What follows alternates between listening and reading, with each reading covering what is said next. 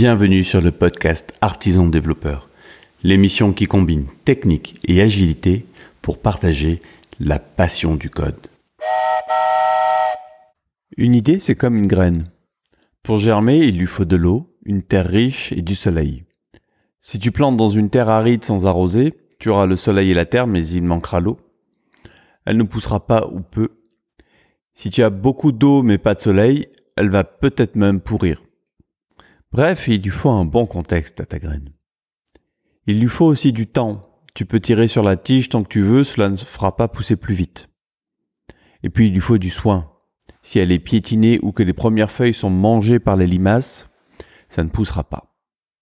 C'est un peu pareil quand tu veux faire pousser une idée dans une organisation. Il lui faut un contexte favorable, du temps et du soin.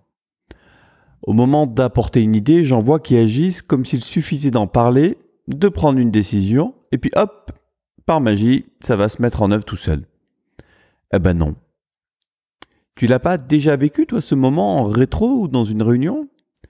Tu arrives enfin à faire passer une idée. Tu sens même de l'enthousiasme. Et puis, bah, deux semaines plus tard, il ne s'est rien passé. En fait, tu avais jeté une graine sans vraiment t'en occuper. Parfois, ça pousse, mais c'est rare. Pour qu'une idée grandisse, il lui faut un contexte, du temps et du soin.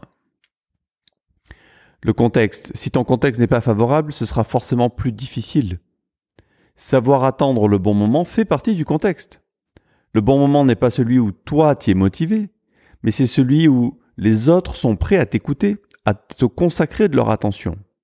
Car soyons clairs, tout changement coûte de l'énergie. Alors, il vaut mieux attendre que tes collègues soient prêts à ça. Du temps ça ne va pas se faire en un claquement de doigts. Il faut que tu réalises que le chemin qui t'a amené à croire en l'idée que tu, que tu as eue, il a été forgé par ton expérience, tes recherches, tes difficultés. Tu as eu le temps de le mûrir.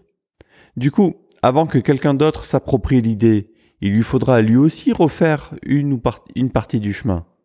Alors tu pourras l'aider en le guidant, mais il y aura quand même besoin de prendre du temps pour refaire le chemin, même s'il le fait plus vite.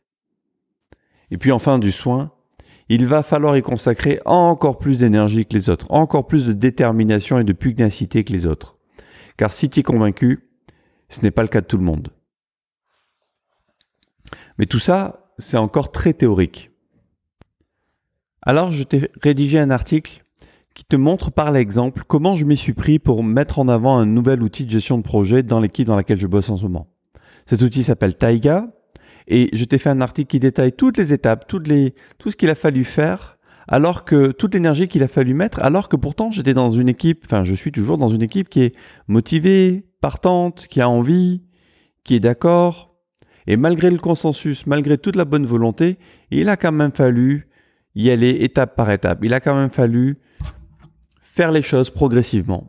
C'est ce que je t'explique dans cet article. Cet article, tu peux y accéder à l'URL artisandéveloppeur.fr slash taiga. T-A-I-G-A. artisandéveloppeur.fr slash taiga. Je te renvoie à l'article parce qu'il y a plein de ressources dedans que je ne vais pas pouvoir te transmettre par audio et ce serait vraiment dommage que tu passes à côté de ça. Donc je t'invite encore une fois à venir, sur à venir consulter l'article artisandéveloppeur.fr slash taiga je te remercie et je te dis à demain.